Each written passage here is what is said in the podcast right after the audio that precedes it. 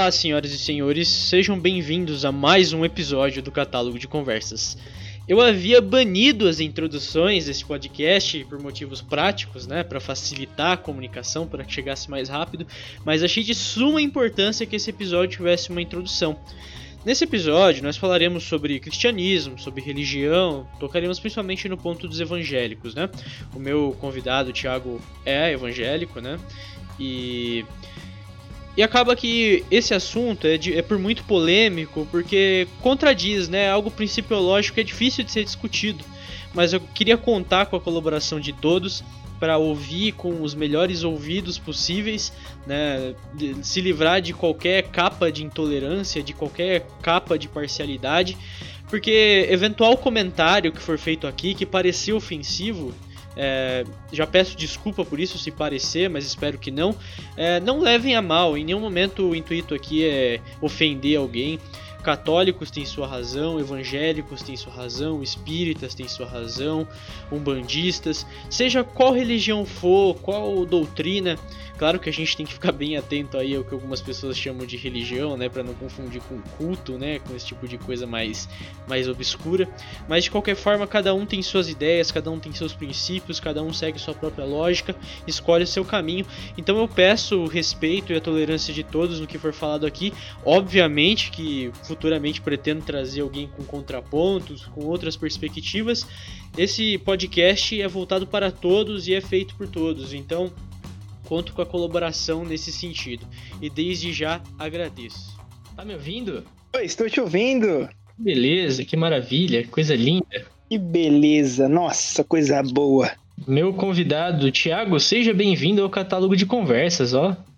Um dos primeiros. Ó, oh, caraca. Acho, acho, que agora é o que? O décimo episódio, mas eu acho que teve oito convidados até agora. Você provavelmente é o nono ou o sétimo, não sei, sou ruim de conta, pera. Caraca, que número legal. Eu também sou ruim de conta, senão eu te ajudava com a conta aí, porque eu ouvi todos, hein? Caramba, o, o, esse é um caso exemplar. Sim, sim, esperei muito por esse momento.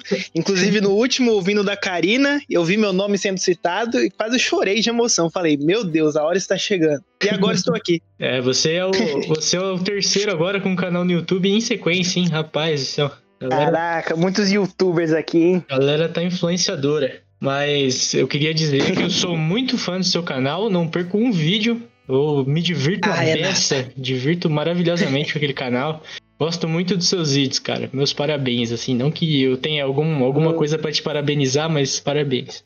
Obrigado, cara. Fico muito feliz de verdade, porque eu também curto muito seu podcast. Estou sempre ouvindo aqui, acho muito, muito legal você ter começado isso. É, porque eu sempre quis participar de um, e aí eu tive a oportunidade agora. Ai, que alegria. Estamos crescendo. Espero que um dia eu possa gravar contigo e ter aí milhões de, de, de ouvintes aí. E aí sim você vai poder ah, sentir bem. antes, Não, que isso. Antes de começar a perguntar várias coisas para te deixar constrangido aqui, zoeira, é, eu ia aproveitar para perguntar. Você disse que está trabalhando, né? E você está trabalhando em São Paulo ainda? Sim, estou trabalhando lá lá em São Paulo. e você, é... você tá indo de trem todo dia? Tô indo de trem, cara, infelizmente, viu? E como é que tá essa vida aí? Como é que estão as coisas? Nossa, cara. Minha vida tá embaçada. Eu fiquei três meses trancado dentro de casa, né? Sem sair para lugar nenhum. é, e o que acontece? Eu tava trabalhando em uma empresa, e aí essa empresa, é, por causa disso, era. O cara tinha um projeto, na verdade, era mais um projeto do que uma empresa em si. E aí por causa da pandemia também, um desses motivos foi quando começou lá em fevereiro, é, esse projeto do cara começou a ser prejudicado, né? É, porque as coisas começaram a fechar tal, e aí ele não estava conseguindo se manter. E aí ele teve que me dispensar. Olha que triste. Perdi Nossa, o emprego. Bem e... na hora ruim, né? Sim, sim, um momento péssimo. Só que aí, como ele era muito meu amigo, ele me arranjou um lugar para fazer uma entrevista. Então eu uhum. fui nesse lugar, fiz a entrevista e passei na entrevista. E aí fui no meu primeiro dia de trabalho nesse novo lugar. Quando eu chego nesse meu primeiro dia de trabalho, passo um dia todo conhecendo a empresa.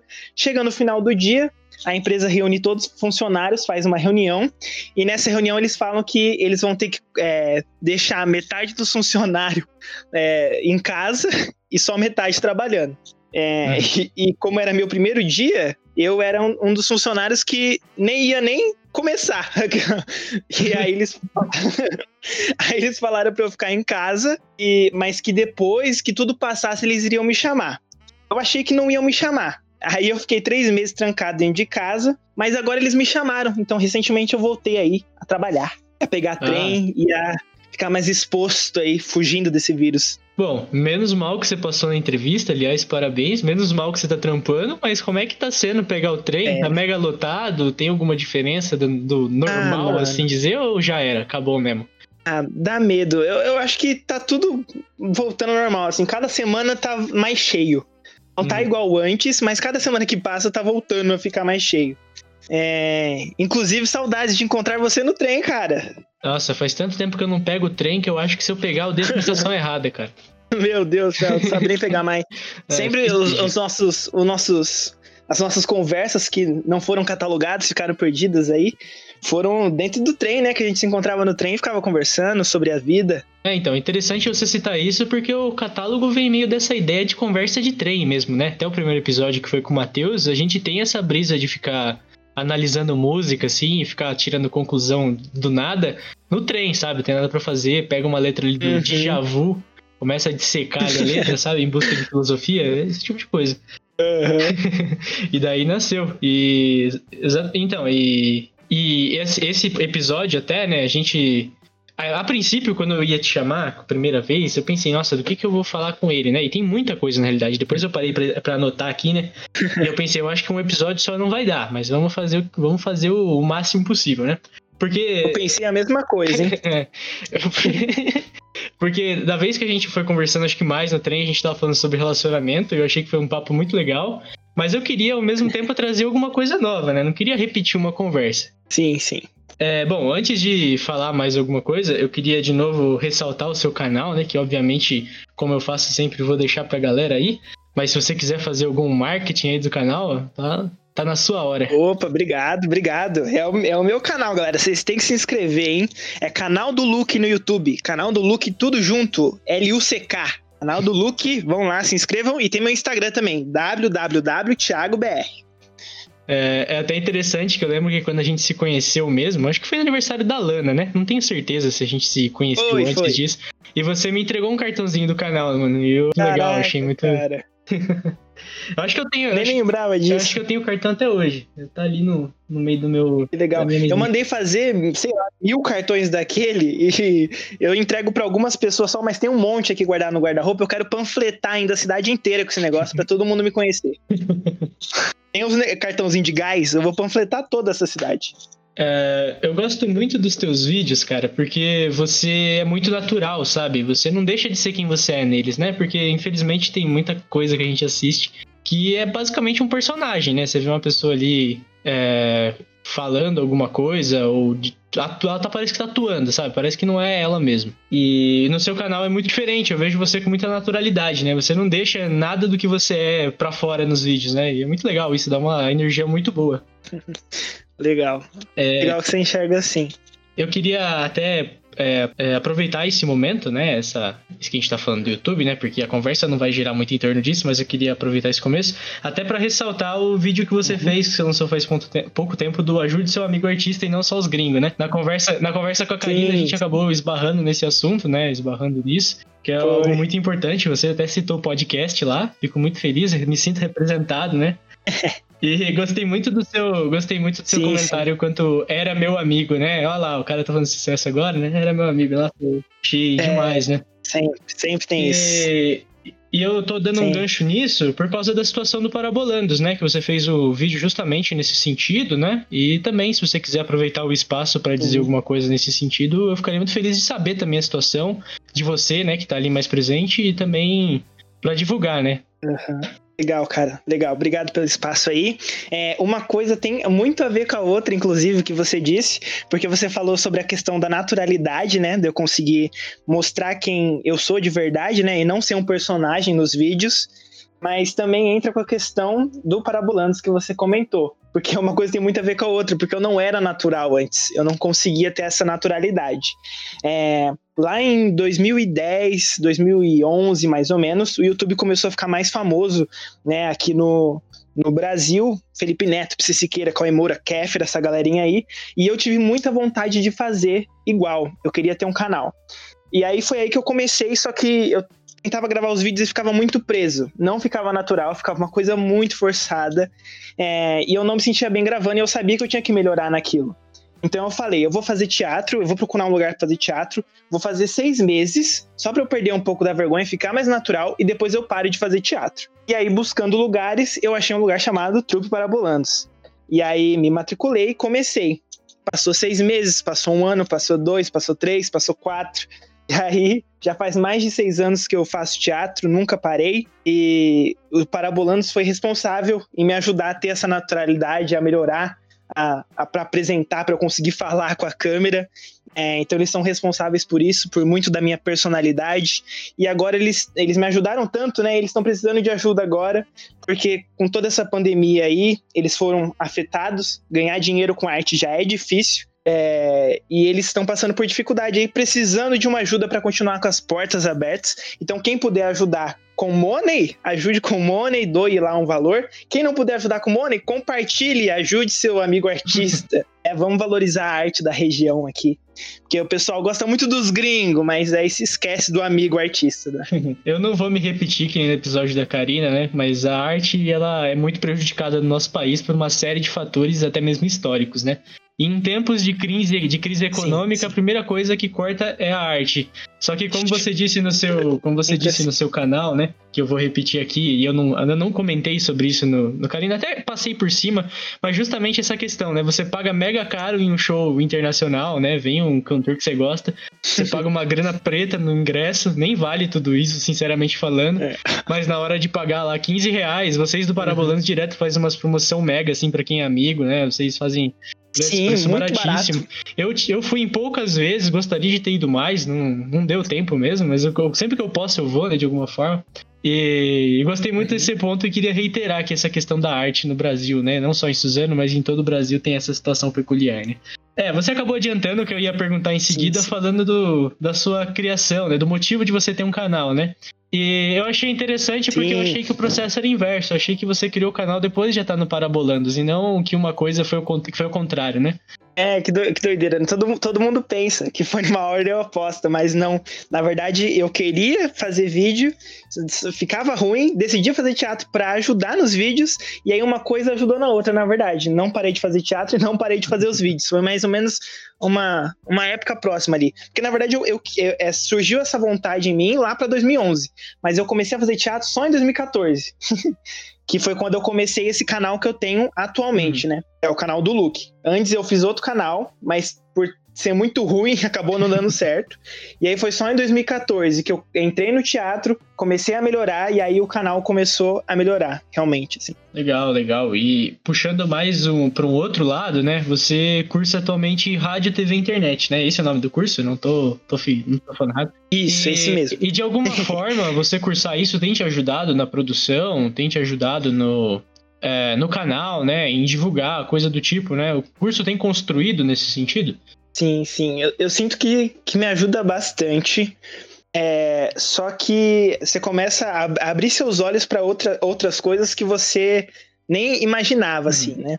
É, é muito louco porque você não estuda só o rádio, a TV, a internet. Você tem que estudar a comunicação no geral, né? Como você se comunica. É, e todas as coisas são uma forma de, de se comunicar. É, então, uma luz faz uma diferença, sabe? E a gente pira meio nessas ideias aí. Não é só você pegar uma câmera e gravar. É, eu vejo muitos youtubers que são assim, pessoas que fazem isso sem problema nenhum também com essas pessoas, mas eu, é, por estar tá até na faculdade, a gente acaba criando um pensamento crítico. Então eu já deixei de fazer muita coisa porque eu queria ter qualidade. É, e não queria fazer de qualquer jeito, porque a partir do momento que você aprende a técnica, você quer fazer as coisas certinho, né? Você não quer fazer qualquer coisa. É, e, e, e também é reflexo do meu trabalho. Então, tipo assim, eu faço faculdade de rádio, TV e internet. É, eu trabalho com isso. Então, querendo ou não, eu tenho uma responsabilidade a mais de fazer um conteúdo de qualidade do que uma pessoa que só faz isso por hobby. Hum. Eu realmente levo isso como, como profissão. Então, eu edito vídeo, eu, venho, eu vendo edição de vídeos. E aí, é, como eu sou um editor, a pessoa vai ir ver meu canal e vai ver que minha edição é ruim, que minha luz não é legal, que a minha qualidade de vídeo não é boa, ela não vai querer que eu produza o vídeo dela, que eu edite o vídeo dela. Então, meu canal é, tem que ter qualidade porque também é a vitrine, né? O meu portfólio. Não é só o, o, canal em si, mas é uma profissão para mim, né? Muito, muito legal esse seu comentário, até eu nem tinha pensado nisso, mas realmente, né, quem trabalha na área de de comunicação em geral, né, que trabalha com mídias sociais, vem, vive muito na aparência da, da imagem, assim, não na aparência no sentido ruim de falsidade, esse tipo de coisa, mas sim de você vende o seu trabalho pelo que você faz para você, né? Como você se porta nas redes sociais, né? Como sim. você é, organiza suas redes sociais, isso vende para você também, né? Sim, antes eu não pensava muito nisso. Hoje em dia eu já penso muito mais, já me preocupo muito mais. Eu penso no que eu vou postar, eu penso em quando eu vou postar cada tipo de conteúdo. Hoje em dia eu tenho uma estratégia e a faculdade é, ajudou é, nisso. É, então, e, e, é legal esse seu comentário, né? Porque a gente. É, eu falei aquela hora da sua faculdade de quem trabalha com comunicação, esse tipo de coisa. Mas hoje em dia, em quesito mídia social, não é só quem trabalha com comunicação. Quem é da área do direito, por exemplo, né? Se você tem um Facebook lá e você posta um monte de besteira, um monte de coisa idiota, é, aquilo tá atrelado à tua imagem, né? E muitos dessas, desses grandes escritórios jurídicos, eles colocam o nome dos, das pessoas que trabalham para eles no site, né? Então, se um cliente eventual for até o site, consultar seu nome, acha seu Facebook, né? Assim, os caras não querem esse tipo de coisa. Eles querem uma pessoa que tem um perfil social também, Sim. bonito, organizado, é, então isso não é só para quem trabalha com comunicação, né? Fica até é um comentário muito interessante, interessante fazer a todos, né? Que às vezes a gente pensa que a rede social, né, mundo digital tem nada a ver com o nosso mundo aqui físico, mas tem tudo a ver, né? Tá tudo ali interligado. Uhum. Tem, tem, muito a ver. É melhor vocês tomarem cuidado com o Twitter de vocês, hein, galera? coloca, coloca um user bem. é, para não achar mesmo, né? Uma coisa assim que fica enterrada, né? É. É. eu até puxei essa, essa bola para o seu curso, né? Porque também fica um demonstrativo para quem ouve aí, tá procurando faculdade, né? Às vezes é interessante conhecer alguém também que atua na área e tem algum relato de como contribuiu para o crescimento nesse sentido, sim, né? Sim, é bem legal.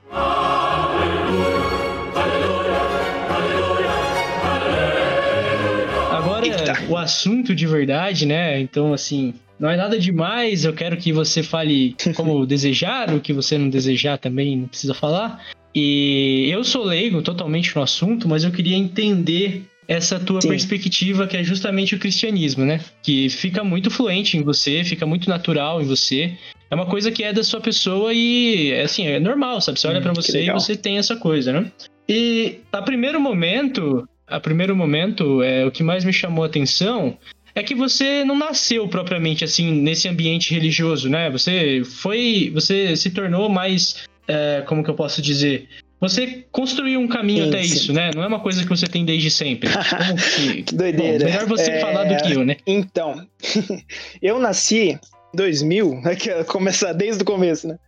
É... Não, mas eu, eu nasci, minha família, é, a gente não. Eu fui batizado, na verdade, na igreja católica quando eu tinha 5 anos.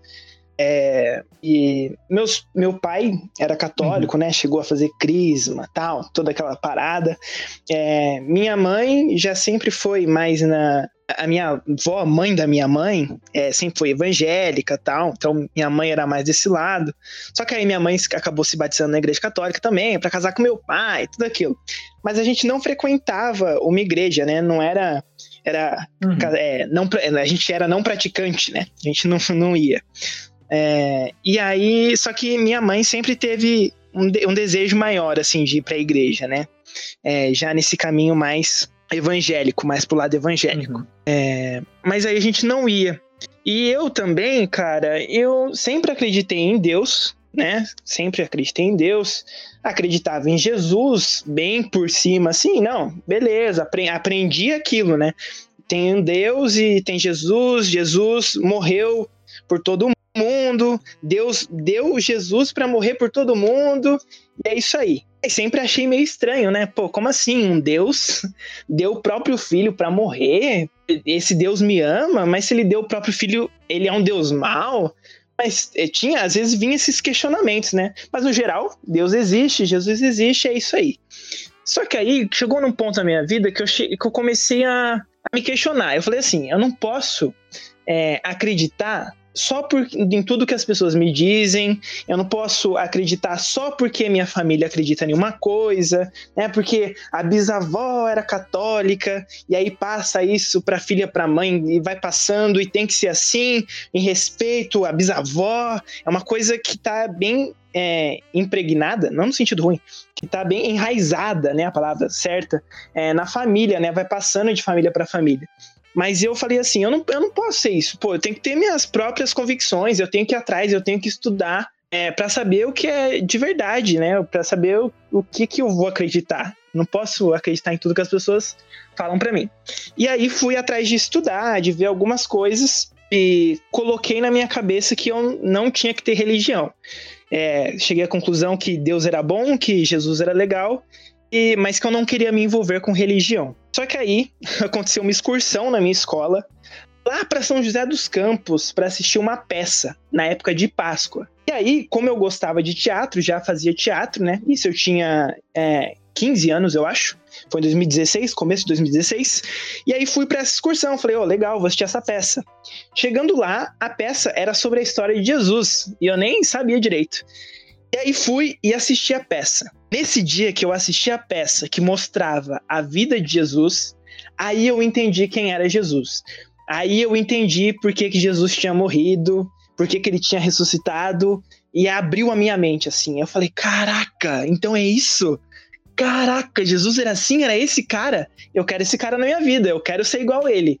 E aí nesse dia eu fiz uma oração para aceitar Jesus.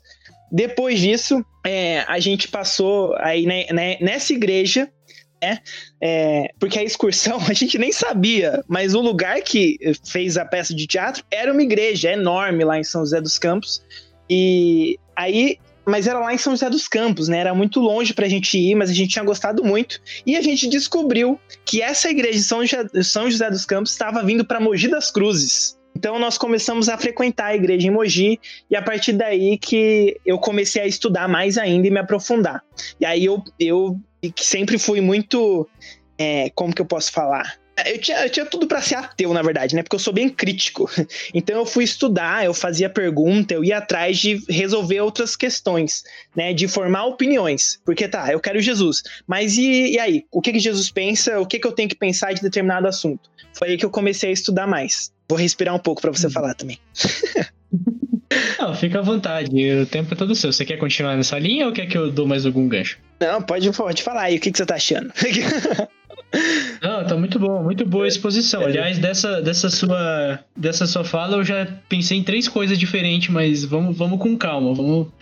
é, eu, sou, eu sou acelerado, cara. Eu sou, eu sou doido aqui. Nossa. ah, eu, gosto de, eu gosto de gente assim, gosto do negócio. vamos que vamos, né?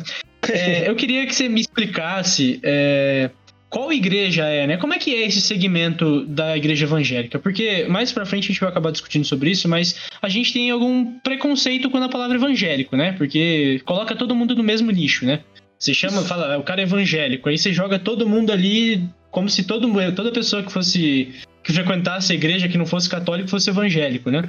Uhum. É, eu não sei se o termo é apropriado, não sei como é que funciona, mas eu queria que você, no, no que você sabe, ou só da sua perspectiva, conceituasse isso e dividisse, né? A, a, essa. Bom, enfim. Uhum. Entendi. É, vamos lá, isso é muito complicado. É por isso que eu também não falava, ah, eu acredito em Deus, eu acredito em Jesus, mas eu não, eu não tenho uma religião, eu não quero ter uma religião. Mas eu, eu não sou, não, evangélico, evangélico não, eu sou um seguidor de Jesus. É, então eu, eu uhum. coloquei muito isso na minha cabeça. Porque as pessoas têm essa imagem errada, né? Muitas pessoas têm preconceito com a igreja católica também, de padre, casos de pedofilia, ou a questão do pastor, que pastor é ladrão né? E ah, quem é da igreja tem que vestir terno e não pode beber bebida alcoólica, não pode fazer nada, não pode ouvir música do mundo. É, então, eu mesmo tinha esse preconceito, mesmo acreditando em Jesus, porque essa é a imagem que as pessoas têm, né? É, e quando você fala evangélico, as pessoas já imaginam isso, né? Você fala, ah, virei evangélico. Você imagina o cara de terno é. já. é, eu imagino aquela coisa assim, não pode cortar cabelo, só tem que usar saia, sabe? Essas isso. coisas assim que é bem nada a ver. Eu pensava é. assim até pouco tempo, sem brincadeira. Mas uhum. felizmente eu comecei a ter contato com mais pessoas de segmentos diferentes e comecei a ver que era um estereótipo puro, assim, né? Uhum. Antiga, antigamente realmente tinha muito disso, né? Mas. É, e aí chegou um momento que eu percebi que eu tinha que quebrar isso.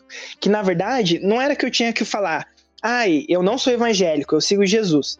Mas, na verdade, eu podia falar, não, eu, calma aí, eu sou evangélico, é nisso que eu acredito, eu sou evangélico. Só que eu não sou assim, eu não tenho que usar terno para seguir Jesus.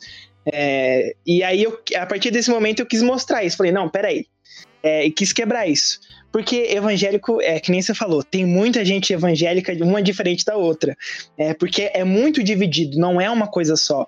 Então, tem assembleia, tem batista, tem congregação, tem muitas vertentes que surgiram disso. Então é meio confuso mesmo para as pessoas. Eu imagino, porque era uhum. muito confuso para mim e é até hoje, de tanta coisa que tem diferente uma da outra, é confuso mesmo entender, né? Mas a minha igreja, ela segue uma linha mais. É, é batista, né? É uma coisa mais aberta, assim. A gente pode ir com calça uhum. rasgada, a, a, parede da minha igreja é preta, sabe? É, é, um negócio mais moderno. Entendi. É, então, justamente por conhecer algumas pessoas da Batista, não sabia que você era, né? É que eu comecei a, a desmistificar, né? Esse conceito de evangélico. Porque até então eu tinha esse preconceito muito forte. É, mas não é nem porque eu não gosto ou coisa do tipo, porque ainda antes de eu ter esse preconceito, não é porque você é evangélico que eu não ia falar com você, ou que eu ia fazer, uhum. sei lá, ia xingar.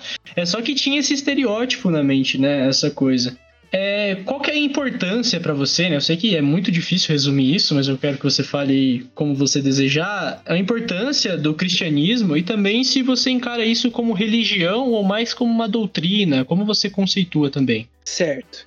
É, então, aí nisso eu, eu achava que, que não tinha que ter uma religião nem nada. Eu achava uma palavra é, muito forte, assim, né? Eu tenho até uma camiseta que é, nela tá escrito: Religião complica, Jesus simplifica. É, uhum. E eu uhum. ainda acho isso. É porque existe muita religiosidade, né? Então, ah, você não pode cortar o cabelo, você tem que ir de terno. Para mim, isso é uma religiosidade, né? E, e não. Eu não gosto de falar religião até hoje, né? É porque eu acho que assim, religião, o que significa religião? Vamos lá. Religião é, vem da palavra religare, né? Que é a questão de, de religar Deus ao homem a Deus e Deus ao homem. Só que uhum. existem várias religiões, existem várias, é, é, vários tipos de jeito de você se religar a Deus, né? Então, o catolicismo vai falar que é de um jeito, o espiritismo vai falar que é de outro. É, e aí, qual que é o certo? Existem várias maneiras de se religar a, de, a Deus. É, é muito. Tem muitas opções, né? De crenças. Então, eu não gosto muito de usar a palavra religião, porque existem muitas. Uhum. É, mas eu gosto de falar que é um estilo de vida, né? Eu tenho um estilo de vida. E esse estilo de vida é eu tentar imitar Jesus, tentar me parecer com Jesus, seguir as coisas que ele seguiu, fazer as coisas que ele fez. É, então, eu não, eu não, é, eu não gosto de ser um conjunto de regras. Não é isso, não é que é um conjunto de regras e você, você tem que seguir isso aqui. É, te bota dentro de uma caixinha, né? Tem uma ilustração até que um, tem um peixe dentro de um aquário e um peixe dentro é, do mar. E o peixe dentro do aquário seria a religiosidade. Agora, o, o, peixe no mar seria você ter Jesus, né? É, você não fica preso uhum. dentro do aquário, você tem o mar todo para você. É, então acho que isso assim é o estilo de vida. Entendi perfeitamente. É, essa tirinha eu já vi, inclusive, muito, muito boa. Já, assim. É, eu lembrei o que eu ia falar antes, né? Era um comentário super simples. Eu só ia falar assim que para você que já tá dentro, mais ou menos do meio, é difícil. Imagina para quem tá mais do lado de fora, né? Uma coisa complicada de entender mesmo. Por isso que acaba Sim. jogando meio no estereótipo, né? E uhum. o que eu ia dizer também, que aí já já puxando para um outro lado, né? É que em todas as religiões, Bom, imagino eu, tem gente que é boa e tem gente que é ruim, assim, por assim dizer, né? Sim. É, eu venho de uma família que não é exatamente religiosa, não é aquilo de frequentar. Minha avó, ainda por parte de pai, ainda frequenta mais, né? Mas meus uhum. pais mesmo sempre foram muito tranquilos. A minha, a minha avó segue uma, uma linha espiritualista e de quebra minha mãe é do espiritismo. Então eu cresci muito dentro do espiritismo, né? Uhum. E lá eu também nunca fui muito assim, nossa, é religião, nunca fui muito essa coisa de ficar de frequentar assim. Eu frequentei enquanto eu era pequeno, mas depois de uma época eu deixei de lado, né? Uhum. E o que acontece? Eu, o que você comentou, né, que eu tenho discutido, outro, tenho discutido outros dias com a minha mãe, até com os meus amigos, é, é essa questão realmente da religião, é a palavra, né, e como às uhum. vezes agrega um significado um pouco ruim. Porque a doutrina do cristianismo, né, essa ideia de estilo de vida é muito bonita, sabe? É uma coisa legal, é uma coisa que todo mundo deveria seguir, assim, não, não porque, mas, mas o que acaba impedindo essas pessoas muitas vezes é a questão da palavra religião, né? Parece Isso. que o compromisso acaba tratando um pouco.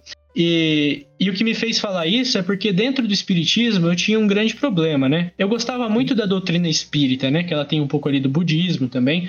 Eu achava uhum. muito bonito essa ideia de ser melhor a cada dia, de tratar o próximo como a ti mesmo, coisa assim básica, né? Uhum. Só que o problema é que quando transforma essa doutrina numa religião, começa uma coisa meio punitivista, sabe? Tipo, se você não fizer isso, você vai queimar no inferno. Se você não fizer tal coisa, você vai, vai sofrer. E eu acho que é essa lógica que, que me atrapalha no sentido de religião, né? Porque parece que as pessoas muitas vezes fazem as coisas com medo e não porque elas querem ser melhores, né? É verdade. É, é, é, nessa tecla que eu batia também, por isso que eu fugia disso. Eu falo, pô, eu, eu quero Deus, mas eu não quero esse Deus que vai ficar me punindo toda hora. Eu não quero. para mim, esse é um Deus mau, eu quero um Deus bom. É, e isso prejudicava muito, né? Desde criança a gente escuta, ah, Deus tá vendo, hein? Ó, Deus vai te castigar, hein? É, então é uma imagem uhum. muito errada de Deus, porque Deus não é assim, Deus não é punitivo, né? É, Deus ele é amor, né? Ele é um, um pai. No Deus, no cristianismo, a gente vê um pai. Então, ele é um pai amoroso, é um pai que cuida, né? Não é um pai ausente, não é um pai uhum. que saiu para comprar cigarro e nunca mais voltou.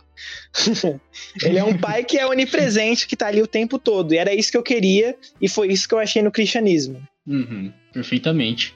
É, agora passando a um outro ponto ainda, eu vi que acho que não sei se eu não sei se eu vi um story seu e depois eu fui ver de novo e já tinha acabado, mas que você estava comentando de que já fazia alguns anos do seu do seu batismo, né? Quando isso. foi o seu batismo? Então, ó, isso tudo que eu fui assistir a peça lá que eu aceitei Jesus foi em março de 2016. E o meu batismo uhum. foi em julho de 2016, foram alguns meses depois. Entendi é, eu relutei bastante para me batizar, justamente por isso. Eu falei, ah, mas eu não, não vou me batizar para religião, não vou me batizar para igreja, né? Eu não quero ter um, um, um, eu quero ter um compromisso com Jesus. Eu tô fazendo uma aliança com Jesus. É isso que vai ser meu batismo. Aí o pessoal da igreja falou: Isso, é com Jesus, é com Jesus.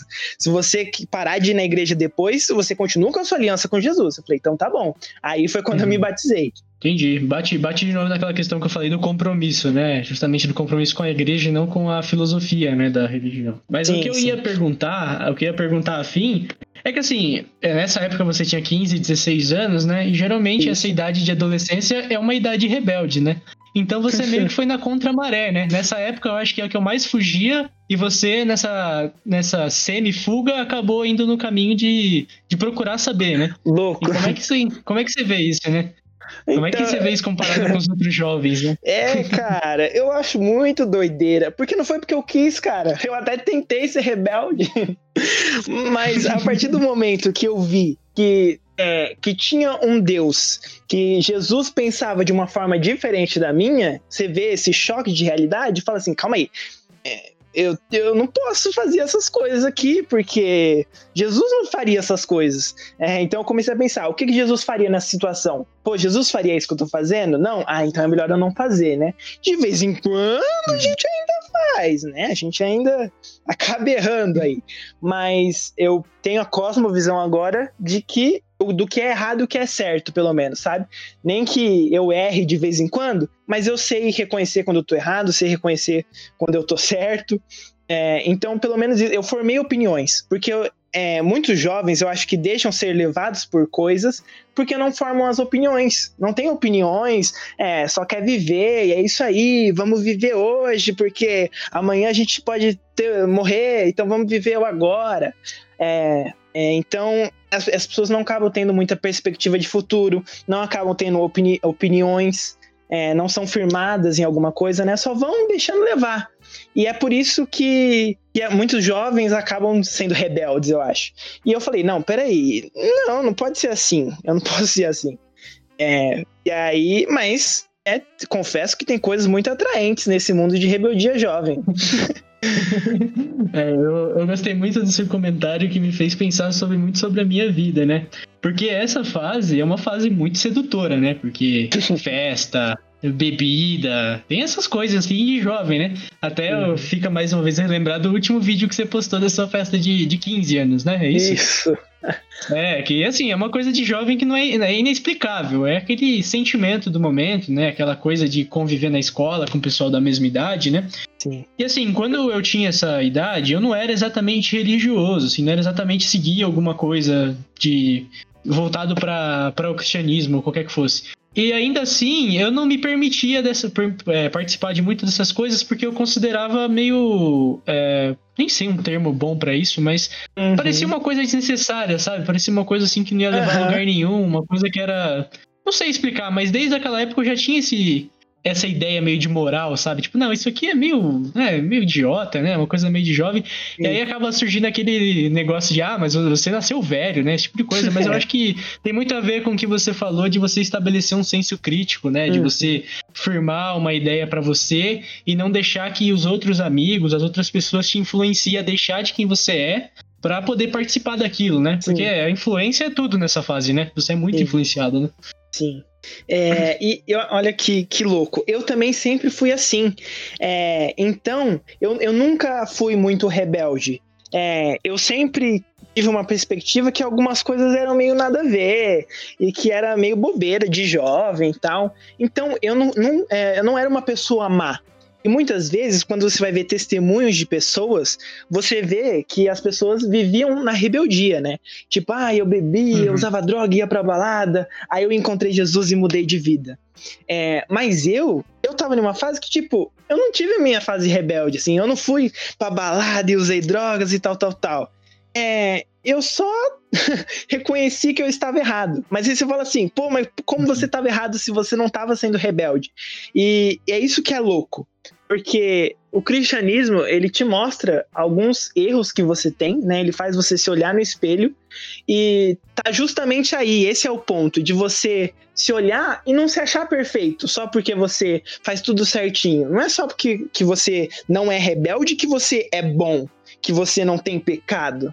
É, e é, isso é difícil reconhecer. Então, muitas pessoas têm história de testemunho que conta, né, essa mudança de vida de eu ia pra balada, não vou mais. Mas eu não, eu, eu mesmo eu sendo uma pessoa normal, mesmo eu não sendo rebelde, eu reconheci que eu tinha erros, reconheci que tinha coisas para melhorar, e aí eu quis mudar de vida, uhum. mesmo não sendo tendo uma vida rebelde.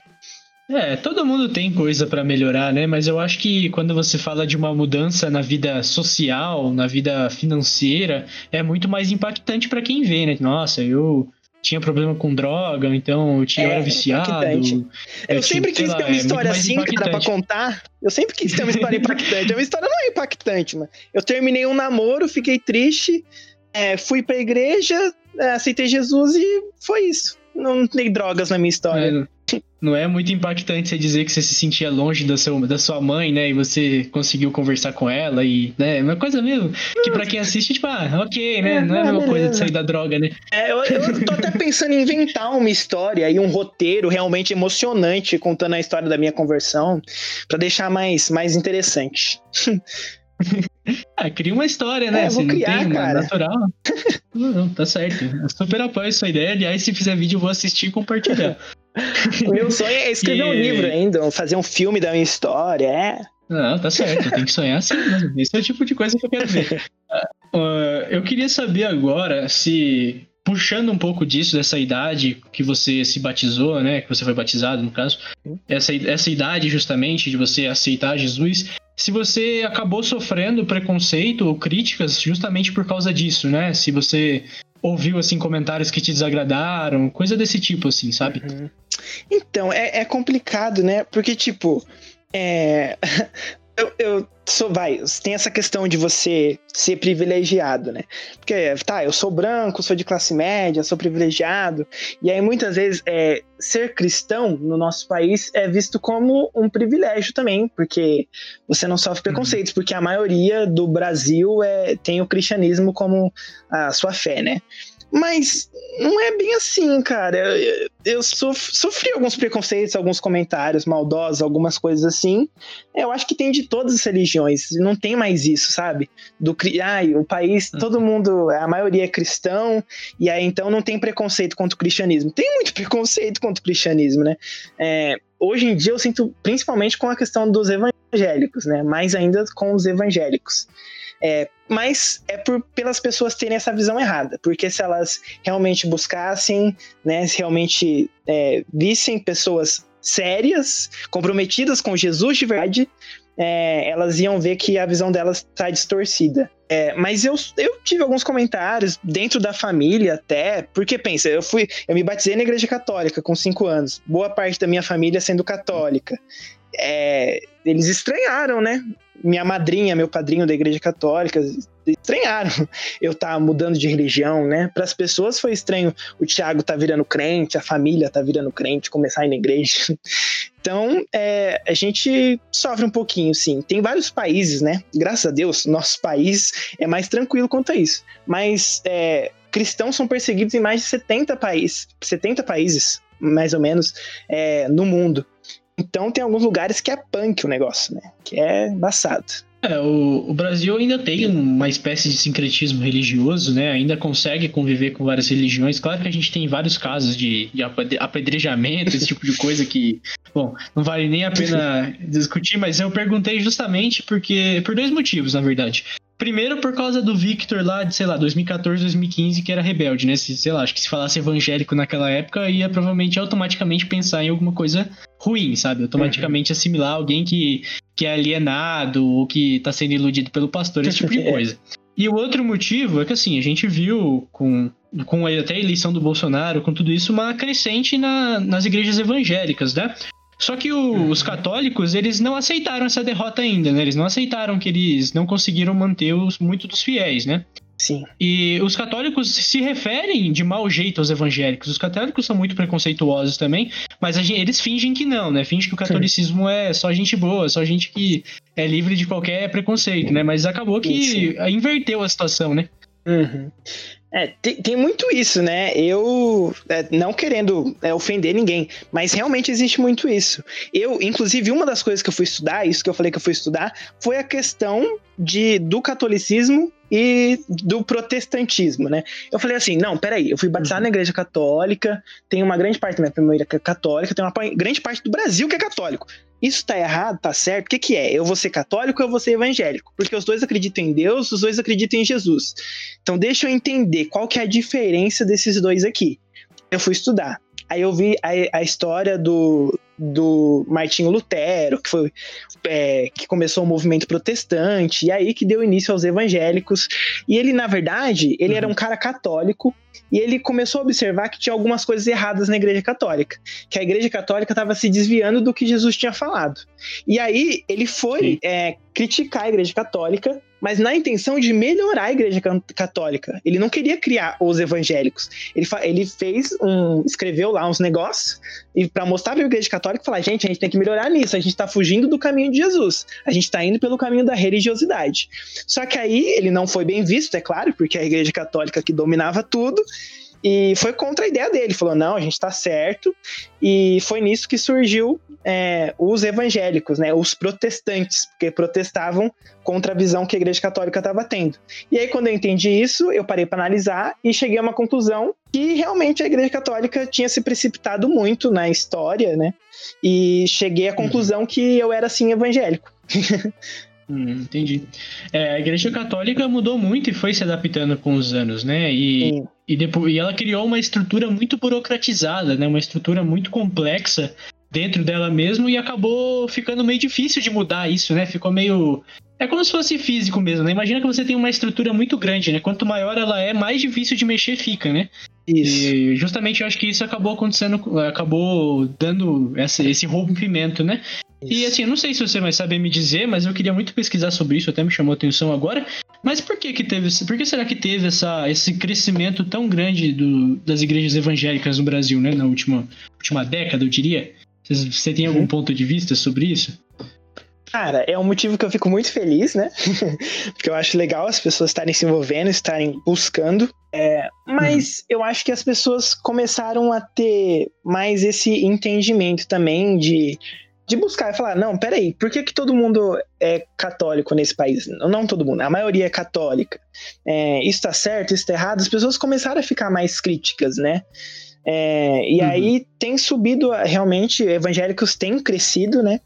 É, os católicos crescem menos hoje em dia, mas eu acho que é um pouco disso, assim, sabe? Das pessoas estarem pensando um pouco mais, por causa da internet, talvez, mais acesso à informação, é, elas uhum. poderem pesquisar, porque vai, ai, eu estou com dúvida de determinada coisa da igreja, deixa eu falar com meu padre para ver a opinião dele. O padre vai falar a opinião que ele tem.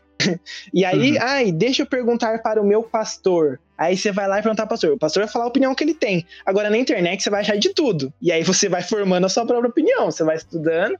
Então as pessoas começaram a mudar bastante, né? Eu acho que isso é a internet é bastante responsável. É, o que eu vou falar agora aqui é por especulação minha também, mas eu acredito que a a igreja católica ela fica muito mais distante do povo de verdade, né? Ela tem ali a igreja, tem ali o padre, mas ela não trabalha na comunidade, né? Ela tem, tem lá a missa, não sei o quê, uhum. mas ela não tem um impacto tão grande na comunidade mais, né? Já eu, do contrário, eu vejo pastores promoverem verdadeiras é, reformas em bairros, esse tipo de coisa, né? Sim, sim. Então acho que tem muito disso também, da proximidade, né? E a igreja católica ficou muito controversa também, né? Sim. É, são série de coisas que eu precisaria estudar muito. acho que deve ter gente que é especialista só é nisso. É verdade. Né?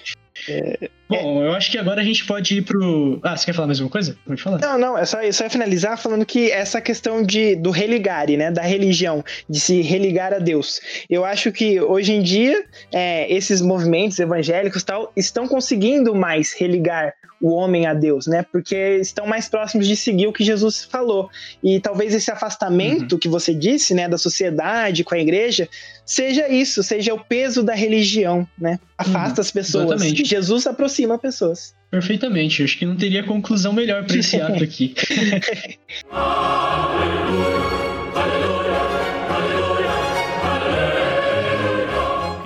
eu queria passar por esse terceiro ato aqui que eu acho muito interessante perguntar justamente a você, né? É, a relação muito forte do, da igreja evangélica com a arte, né? Porque eu conheço muitas pessoas que tocam instrumentos por causa justamente da igreja. Conheço uhum. agora você que viu uma peça sobre isso, né? Então tem ali a questão do teatro também.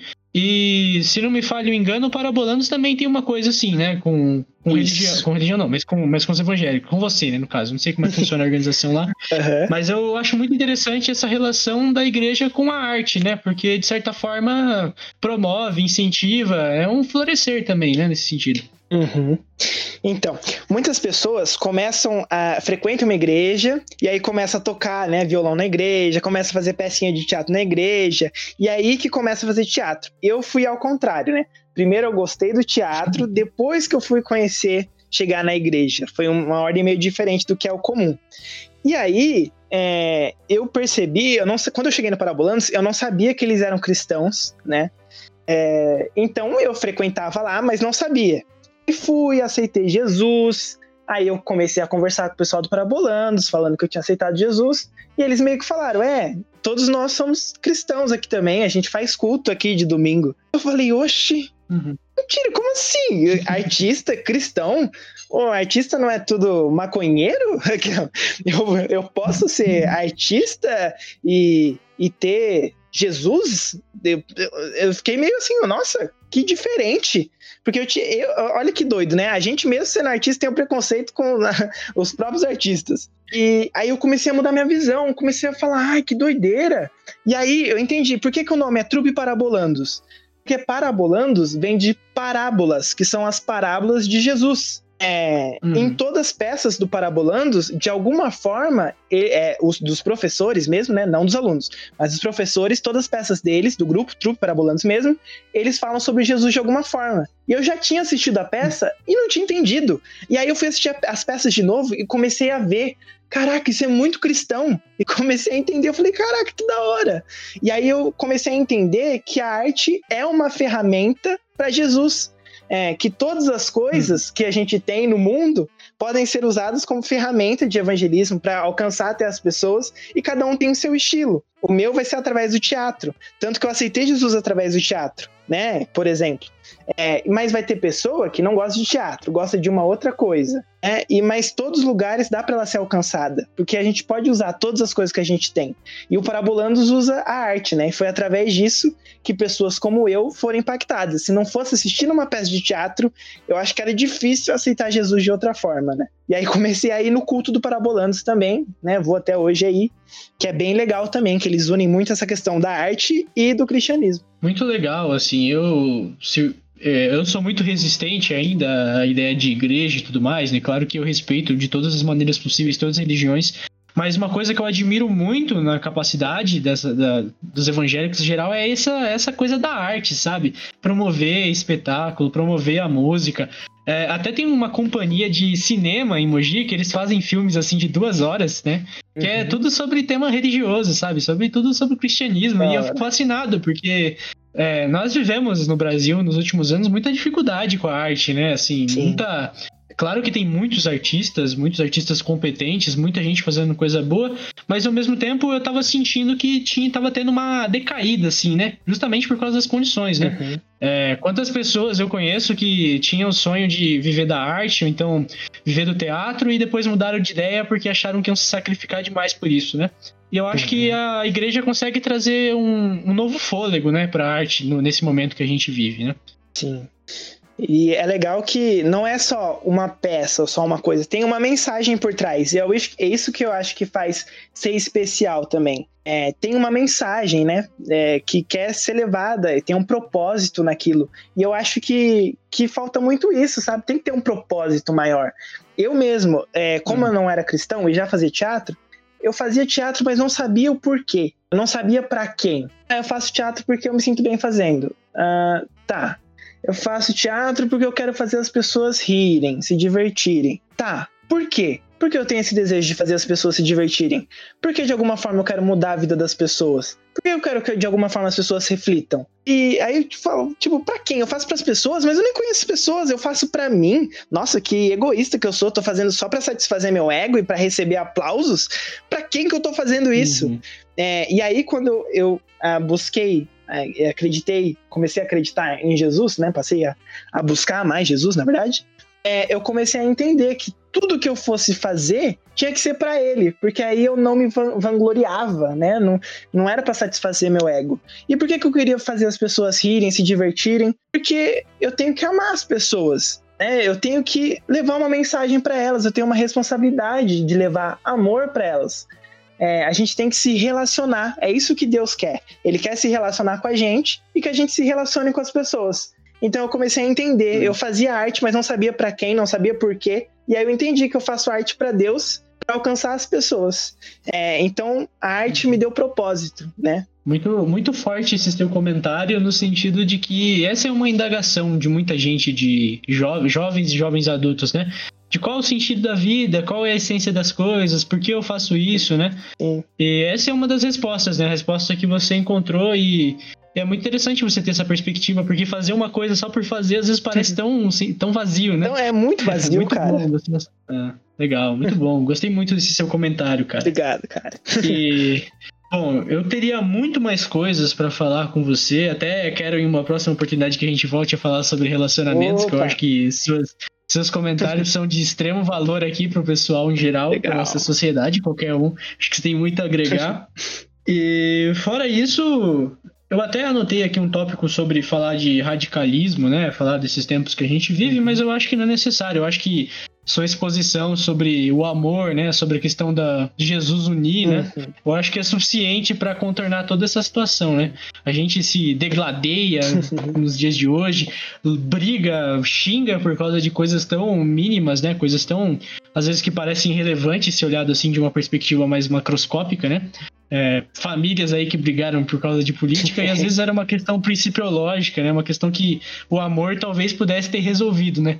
Então Sim. eu acho que nem preciso dizer mais nada. Se você quiser fazer mais alguma consideração a respeito disso, fique Sim. à vontade, mas era isso que eu tinha para te, pra te perguntar hoje. Legal, cara. Eu fico muito feliz, fiquei muito feliz com essa conversa nossa. É, eu fiquei pensando em muitas coisas, né, antes. Ai, como que vai ser? Como que vai ser? O que, que eu vou falar? O que ele vai me perguntar? Ai, caramba. Mas foi perfeito, foi do jeito que tinha que ser. Mas, é, como você falou, tem muita coisa pra gente bater papo, tem muita coisa pra gente conversar. Sempre que você me chamar à tua disposição, quero voltar sim para conversar mais, porque é muito divertido, muito legal. É, realmente é, são assuntos muito amplos, né? Pra gente catalogar aí. então, muito, muito obrigado por ter me chamado, de verdade. Muito obrigado por esse espaço aqui. É, e continua com esse projeto, parabéns. É, e pretendo voltar, hein? Com certeza. Eu que agradeço sua participação aqui. Quem faz esse podcast é justamente os convidados, né? Minha função aqui é só fazer perguntas ou tentar minimamente conduzir a conversa, mas eu gosto justamente de não dizer antes sobre o que a gente vai falar. Às vezes eu até falo, dependendo da pessoa, se ela é muito ansiosa, assim. não quero prejudicar também, mas se der, eu nem falo. Falo assim, não, vamos gravar de boa, tranquilo. Se precisar, a gente corta, se precisar, a gente edita.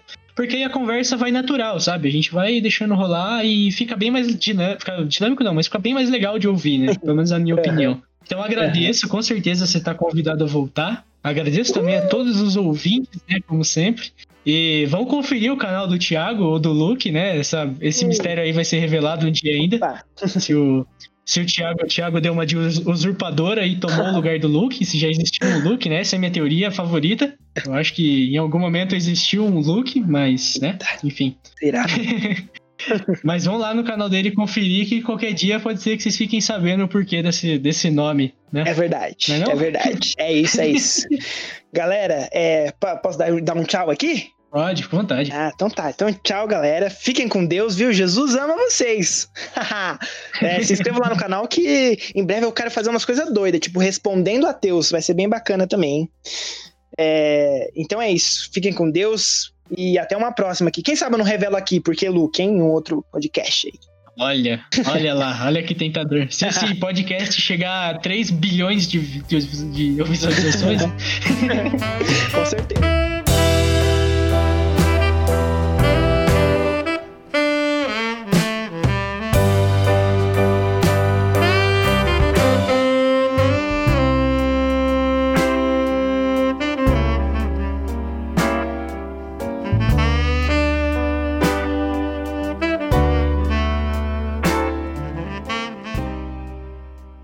Senhoras e senhores, muito obrigado por ouvir mais um episódio do Catálogo de Conversas. Ficamos sempre muito agradecidos e muito felizes com a interação, de ver os números crescendo. Isso traz uma alegria incrível também ver tanta gente apoiando, tanta gente dando essa força para esse projetinho aqui, que espero que cresça também recebemos mais alguns comentários positivos, recebemos alguns contrapontos, e assim funciona, é a partir das críticas, a partir dos elogios que a gente vai crescendo.